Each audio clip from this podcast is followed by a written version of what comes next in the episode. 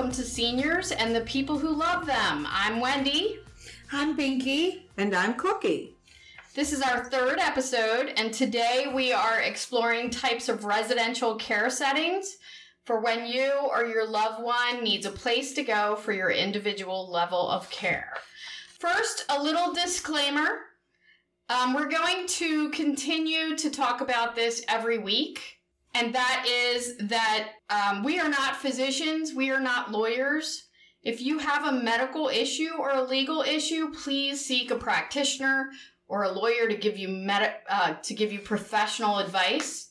This is a support podcast where we are sharing our experience with taking care of seniors in healthcare. So, you or your loved one might be faced with the decision that your home care setting is not working out. Either you just don't have the appropriate resources to manage it well, or you don't have people to help you. Um, that decision is not an easy one to make, and it can um, be a really tough one to make.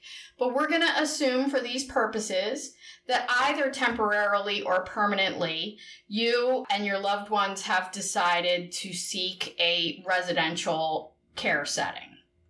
So, the first thing we're going to talk about is acute care. And there's a lot of confusion between acute care, long term care, subacute care, assisted living.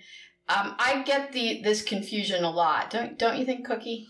I do. Yeah, people don't understand the different uh, levels of care, and that's what we're trying to help with. So, acute care is an intensive rehabilitation for seniors who have suffered a debilitating illness or injury or recently had surgery.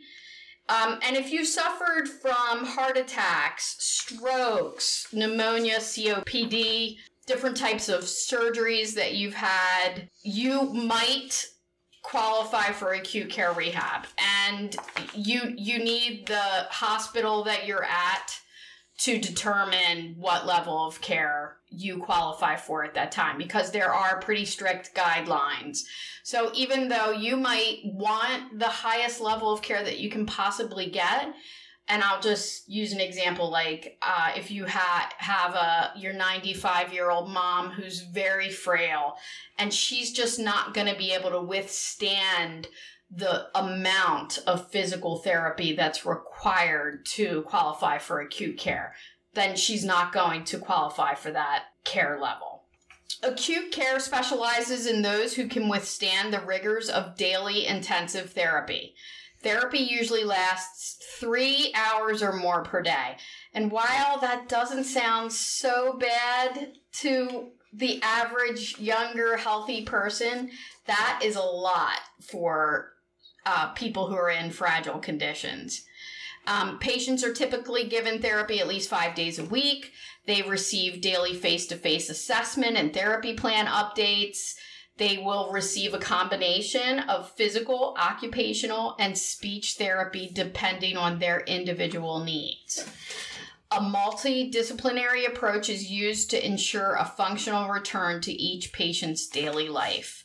And what that basically means is that you're going to be having a whole care team of different disciplines working on your care. And, and I think that's pretty true of most of these settings but you will have more in acute care and then it kind of goes down from there so you'll have nurses physicians social workers therapists um, lots of other different aspects uh, that will all be working to try to get you back on your feet again. Acute care gives patients a constantly moving goal that continues to improve their quality quality of life until they can transition to life outside of therapy. Or possibly you can step down and go from acute care to kind of the lower level that's right under that, which would be subacute care. And Pinky's gonna take it from there. When we say next step from acute care is subacute care. Subacute care is intensive but to lesser degree than acute care. This type of care is for those who are critically ill or suffer from an injury that won't withstand the longer. Daily therapy section are of acute care. Subacute care is for anyone who need treatment that involves intensive wound care, IV therapy, GI tube issues, major long lasting stroke issue, any malnutrition or eating disorder, or any critical illness, example cancer, ALS, any other terminal illness in its early stage. Subacute care is also great option for anyone who already completed acute treatment but still need therapy regain full functionality. It is a less intensive therapy than include the following therapy section that lasts for 2 hour or less each day frequent meeting with involve the patient their family member and their care team to ensure everyone is working toward the same goal. The focus is regain strength mobility and long-term functionality over the course of therapy. A combination of physical occupation and speech therapy used for best result. Other therapies such as respiratory therapy may be added as needed for holistic care approach. Subacute care for senior. While extensive in its approach, it's all about returning patient to their normal daily environment with the highest level of strength and functionality possible. After senior illness or injury, it can be difficult to make that transition back to normal life, especially if it's a new norm. It's different. That's when subacute care steps in. It's allow patient to take their time adjusting to new quality of life and emotionally and physically. Usually, subacute care is also short-term care. Usually, maybe 1 to 14 days or 1 to 20 days in some cases, it could be longer depend on their illness, but it usually short stay, which is less than 30 days. I think that's an important point because if you look up the Medicare benefit, it will say that you have 100 days eligible for you. But in our experience, most people do not get that 100 days. If they are there for PT and OT, physical therapy and occupational therapy, they're typically getting a few weeks. And I might ask if, as a person that is listening, a lay person, the question may come up, Pinky and um, Wendy as well. Well, where is that done? Are we speaking of a hospital? Are we speaking of a patient care? Where do these subacute and acute care, where's that housed? What Cookie's question is, Usually, sub subacute entity is a different entity than hospital. It is not involved with hospital.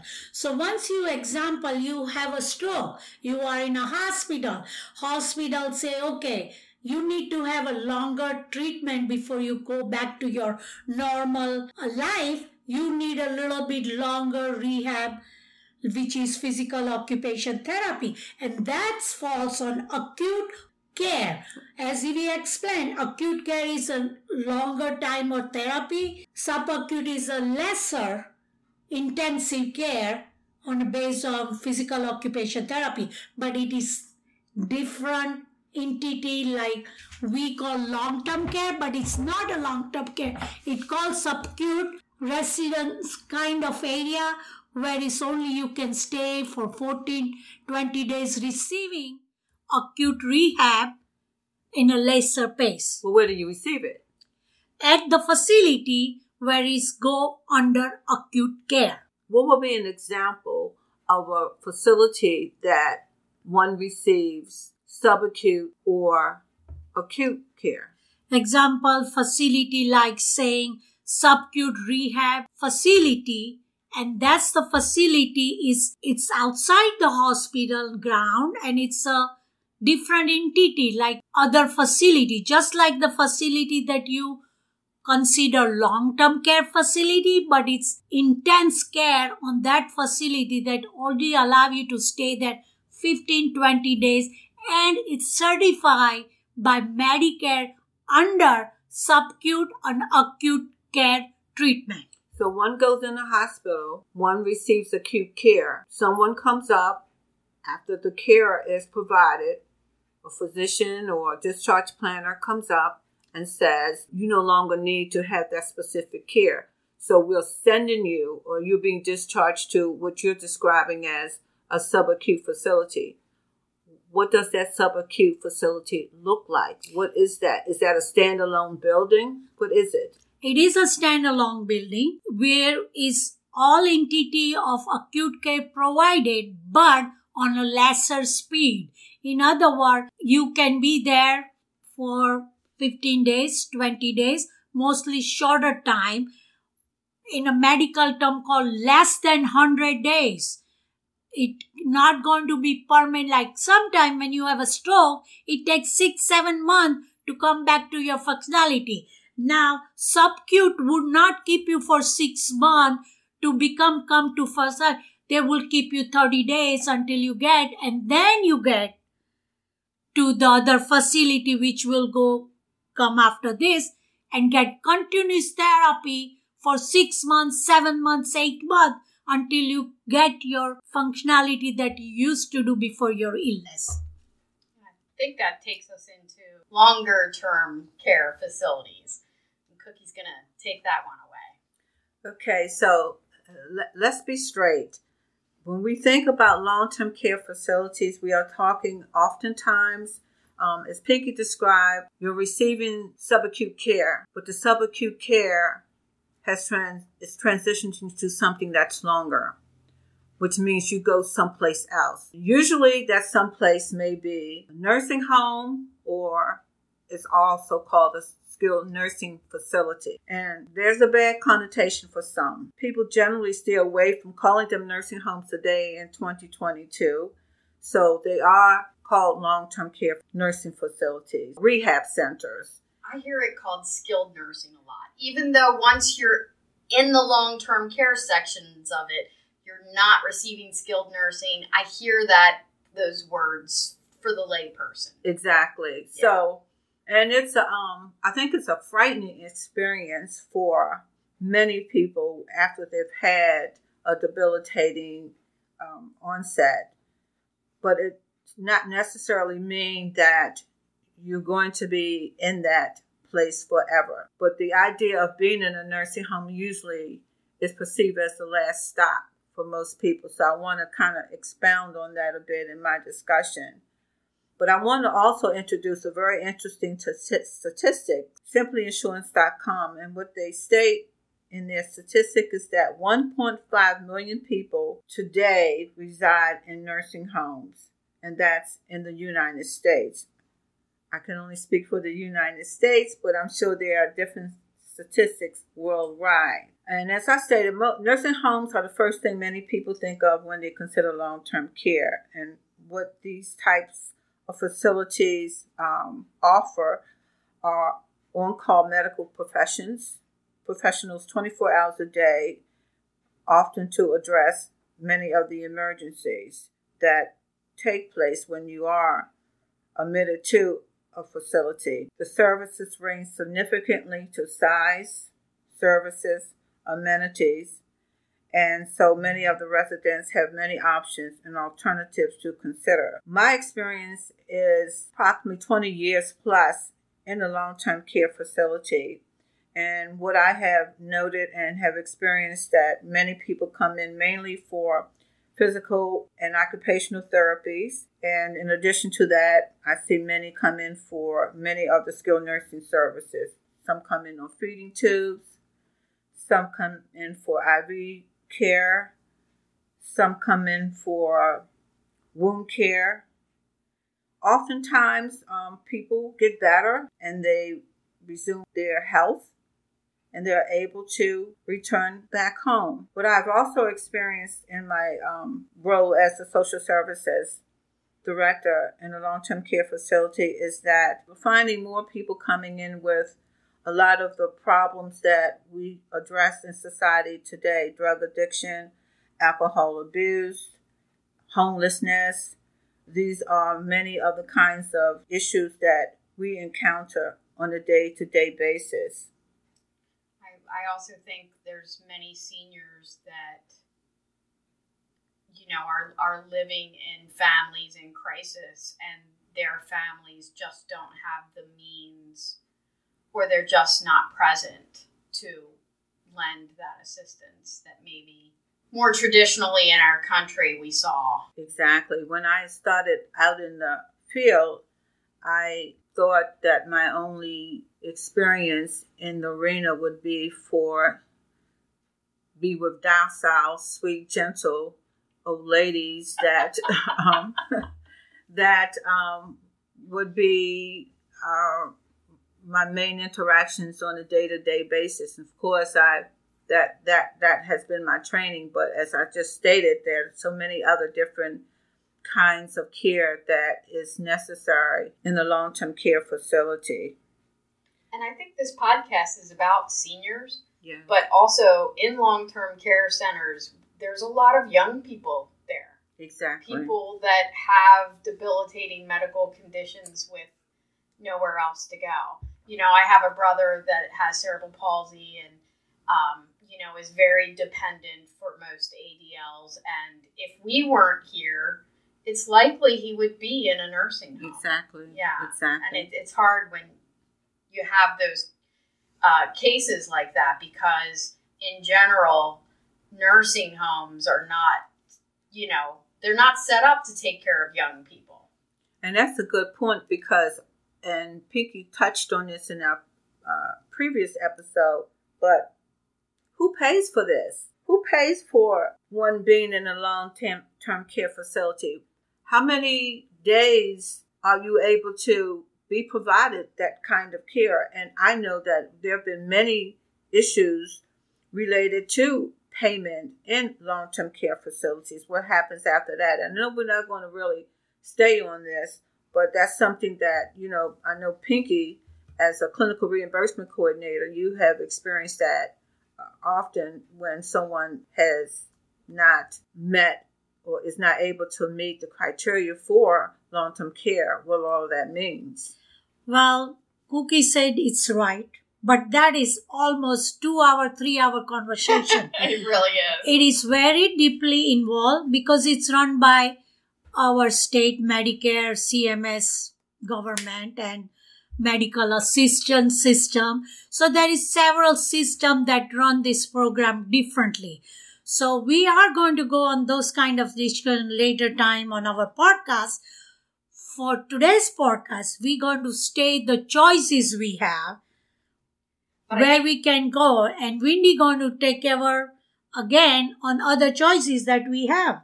But I think it's safe to say that if you have the impression that Medicare is going to pay for your future in a nursing home or an assisted living facility, you need to get yourself to a financial advisor quick because uh, you cannot rely on Medicare. Medicare does not pay for any kind of residential setting. Um, some state Medicaids do, but Medicare does not. So please don't rely on that. And if you have that idea, which I think so many people do, I hear it all the time. What do you mean Medicare doesn't pay for this? And that is Wendy is exactly right. Medicare criteria is so strict that mostly they will cover you for maybe 10 15 20 days and that's about it rest of it falls on a family another program medical assistant program they think they pay for it. Well i don't have any bank account so the state will pay for it. It doesn't matter you don't have account but you have a house. Medical assistant say you have income. You had a house. It costs the money. So that is very detailed financially talk we are going to come through our podcast. But present time today's point. We're going to move on to Cookie covering assisted living facility. Okay, so um, there are times when you may need a little help, and that help allows you to be residing in a particular environment where you live still somewhat independently, but just need some assistance. And there have many what we call assisted living facilities throughout the country. Um, assisted livings furnish a place to live. They offer meals uh, three times a day. They offer assistance with what we call activities of daily living, such as dressing, bathing, eating, and managing medications. But it's only assistance. It's not something that requires you to have a particular nurse all the time or a, a physician as you have pretty much in a long term care facility.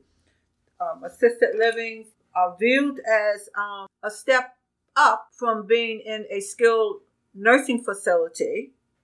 You have improved.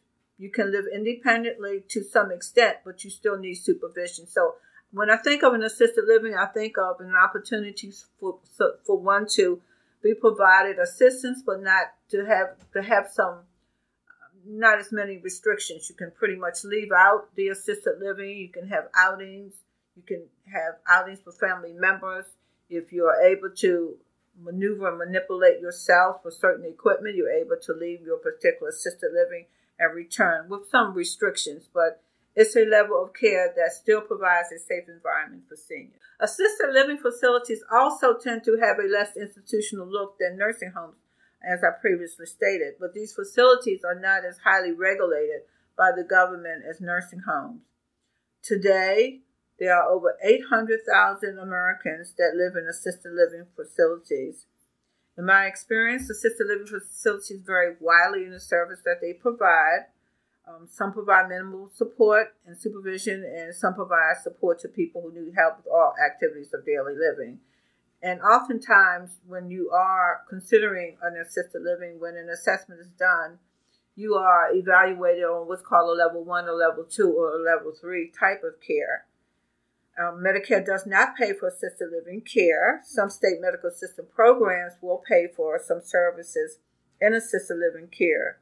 There's a program called Medical Assistance Waiver Program, which I've had a lot of experience in the past. The the catch to some extent, and from a Maryland perspective, and getting into um, an assisted living that provides medical assistance through the waiver program, is that you should be in a nursing home for a period of time, and then when you start improvement, then you um, your social worker in the nursing home helps you to transition to the medical assistance waiver program through that process. There's a there's pretty much a strenuous process, but it does happen. I'm going to continue on with um, a continuing care retirement community, and uh, this is from the um, AARP.org that you can also reference. A continued care retirement community, also known as a CCRC or life plan community, is a long term care option for people who want to stay in the same place through different phases of the aging process. Um, there are about 1,900 CCRCs nationwide, according to the nonprofit National Investment Center for Seniors Housing and Care. Um, Continued care communities offer different types of housing and care levels based on an older adult's needs and how they change. For example, a resident can start out living independently in an apartment and later transition to assisted living within that same community to get more help with their activities of daily living, or in some cases, their health decline, more care is needed, and so they transition to what's called a skilled nursing or comprehensive care floor but it's all still part of that same continuing care community. The chief benefit of a continuing care community is that they provide a wide range of care services and activities in one place. They offer residents a sense of stability and a familiarity as the abilities or health conditions change. But that comes at a cost. Uh, and I can say that personally because I am currently involved in working with a CCRC. There are many um, many communities charge an entry fee, and the entry fee so much as an initial payment of four hundred two thousand dollars, and the fees can range widely from forty thousand dollars to more than two million dollars, according to the um, National Institute of Care, which tracks costs at about 1,100 CCRCs in 99 major United States uh, markets. Once residents move in, they pay monthly maintenance or service fees. Other continued care communities operate on a rental model with no upfront fee. The average monthly charge across both types of communities in the third quarter of 2021 was $3,555, and rents typically rise about 2% a year. So I think it's a wonderful opportunity for seniors as they continue to age and as they continue to need more help and assistance. But once you're there, you have what's called lifetime contracts and you don't have to go anywhere else. There are some other caveats that are involved, particularly for those that aren't Medicare certified. So if you have to have a skill service, you may have to go out of your building or your your current environment to continue with a rehab, skill rehab, or, or something of that nature. If you need IV services, if you need uh, feeding tube, but you always are able to return back once you become more stable. So you think of a CCRC as something that you kind of like live out your life in. And from that, I'm going to move on to um, Wendy, and she's going to talk about group homes. So, group homes are, um, I got this information from seniorliving.com. There's so many great resources out there. Uh, a senior group home is a living environment that does not provide the high level of care of nursing homes, but gives seniors an option to live among their peers. Personal care is not generally done in a senior group home, as residents are expected to manage their own personal care. Medication reminders are given, and each one is going to be different in what they offer. Um, so typically, residents have to be able to function independently at a certain level to get into a group home. But I know there are group homes that also offer varying amounts of services. So it really will depend. Um, and while a senior group home is going to expect you to be a little bit more independent, and um, some of them have activities, some of them don't. I would say my warning for group homes would be that they are not as heavily regulated by the government um, as nursing homes or even assisted living facilities. So I think you have to really do your homework and vet a group home before thinking about that for a loved one. You really have to go and tour and do your research and look up, you know, reviews of that place because I think there's um, just some question marks. Generally, they're smaller, so they have less resources. But I know I've also taken care of patients that came from lovely group homes with staff members and owners that were very dedicated to the people in their care. So I think it depends. Yeah, and as Wendy stated, my experience is that, um, at least with Maryland, most people who have um, group homes, they all fall under umbrella under the umbrella of assisted livings. Um, there are the differences in the regulations, but you have some of the more, I don't want to say upper scale, but the more, the ones that are maybe more expensive, that have the larger kinds of activities going on, the, the more different kind of overview, they have wonderful opportunities for leaving the group home. They have phenomenal meals chefs that are actually um, employed there, and they have those that specialize in um, dementia care. So you have um, assisted livings that are dementia specific, and um, that's something that we could also provide you some more resources on. But if you have a family member that you're starting to see some of the early signs of dementia, the memory loss, and some of the cognitive cognitive skills starting to um, diminish, you will find that there are many um, assisted livings that are dementia specific. Earlier, Wendy said that uh, some of the group home are not regulated by state, but all group home or assistant has to be licensed by state. Yes, if they're so, not, that's a big no-no. Yeah, so just to just to piggyback with Wendy, that if you are looking for group home or assisted living, you make sure they are licensed by state because the state does follow up every year for their licenses and they have some checklist that they have to go by that group home or assisted live, living facility has to live by. And if they are not follow that, they can take their license away. So make sure with the group home you're looking for, they are Maryland State licensed group home because there are some group home like people open up and say we are group home, we are taking two, three people, but they're not licensed. So it's like uh, keeping a roommate, you know, taking care of roommate and stuff like that. So be careful when you choose the group home. Make sure you choose the licensed group home. All right, and I will talk about residential hospice facilities. And um, there's a lot of myths with hospice and a lot of misunderstanding with hospice. Um, there, so there are inpatient hospice facilities and your loved one may go to stay at an inpatient hospice facility um, because they are at the end of life. Um, but it gets tricky because in order for Medicare to pay the full amount for somebody to be in an inpatient hospice facility, they have to meet certain criteria and it's very strict. Like somebody might be really painful, but then they come into hospice, and then within the first two days, the hospice really gets the pain under control. So now that patient is completely comfortable. Their pain is completely controlled.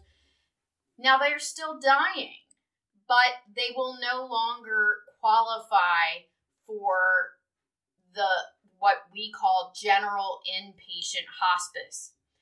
So, in those cases, then typically the family is charged a room and board fee, which can be anywhere from two to six hundred dollars in my experience per day.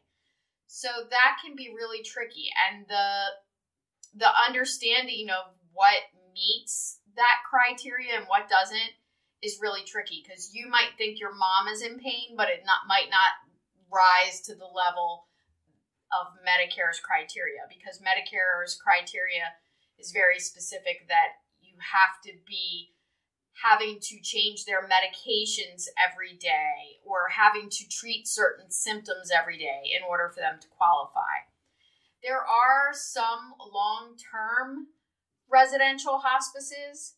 Um, there's not a lot of them out there, and they usually do charge for that room and board component because obviously if you're staying in a residential hospice for a month or two months or six months, even longer, I've seen, um, then you're going to be considered stable. Even though you have this terminal diagnosis and you are approaching end of life, you can still be considered stable. It's very hard sometimes for families to understand all of that. And that's a whole episode on its own as well.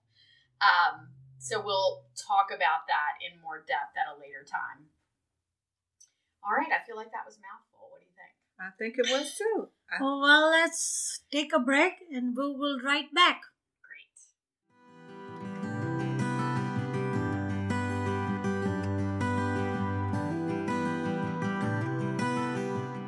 Okay, welcome back. Now, each one of these option is very complicated and we plan on going into more depth on each of these in future episode. A couple things to think about. Most people just assume that all medical institutions and facilities are nonprofit organizations, but that's not really true. Most of them are for profit. In my experience, and I have worked for for profit companies and for not for profit companies, and in my experience, it does make a difference.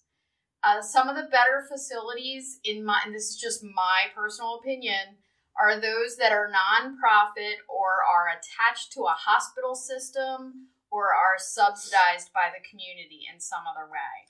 And I agree with Wendy that is absolutely right. With my experience too, which I work both non-profit and profit organization, and what Wendy says that does exactly my experience that non-profit organize has better organization, better care. And there are specialized facilities such as acute rehab facilities. We kind of touched on that. they're for patients that are recovering from strokes. There are also facilities or wings of facilities that treat patients with dementia and Alzheimer's. Um, I've worked in uh, a few of those, and um, oftentimes when there is a change in a person's or the, a patient's cognitive level, and maybe when they first came in, we didn't see some of the earliest signs of dementia, but as they continue to remain in the facilities, we did see some of the changes. We've had different kinds of assessments to make that determination, and those residents did transition to the dementia or Alzheimer's unit in the um, facility. There are also geriatric psychiatric facility. There are also facilities facility that are specialized for facial need adult some of the resources that helped me gather all of this information and can help you if you're looking um, for placement for your loved ones are agingcare.com, aarp.org, seniorliving.org, and we're going to continue each week to talk about these different resources. But truly, Medicare, CMS, um, CDC, NIH, um, all of these places are great starting points for for looking. I mean, um, your local and state government usually have great pages on getting help for elders and online is where it's at because if you call these places especially in the land of covid a lot of these folks are not manned very well exactly yeah and so we're we're pretty much wrapping our session up. We hope that um, it's been resourceful and helpful to you. So, what we're talking about each week sometimes is pretty heavy stuff, and you might be facing some difficult choices in your life right now. So, we're trying to wrap up each episode with a little joke. So, I'm going to let Pinky give you a little senior joke. I hope it's a laughable joke, mm-hmm. but this is what how it goes. Patient asks doctor, Doctor, you have to help me. I think I can see the future. Doctor says, When did it start? Patient answer, Next Friday. I like that one. Okay, we'll end on that one. okay, that's the show for today. Why do you take the phone to do that? All right, we're getting we're getting crazy now. Know, all right, our next episode will be all about acute care facilities. As we promised, we would go more in depth with each of these categories for you. So please join us. Thank you for listening. If you would like to leave us feedback or you have any questions, you can email us at seniors at seniorscast.com. We also have our website up at www.seniorscast.com and that's S E N I O R S cast.com. Um, and if you wouldn't mind, um, we are a new podcast and we could really use some reviews. So, wherever you listen to your podcasts, be it Apple Podcasts or Spotify, if you wouldn't mind, please giving us a review so that others can uh, benefit from that. All right, so that's bye for now. I'm Wendy. I'm Pinky. And I'm Cookie. Goodbye. Goodbye.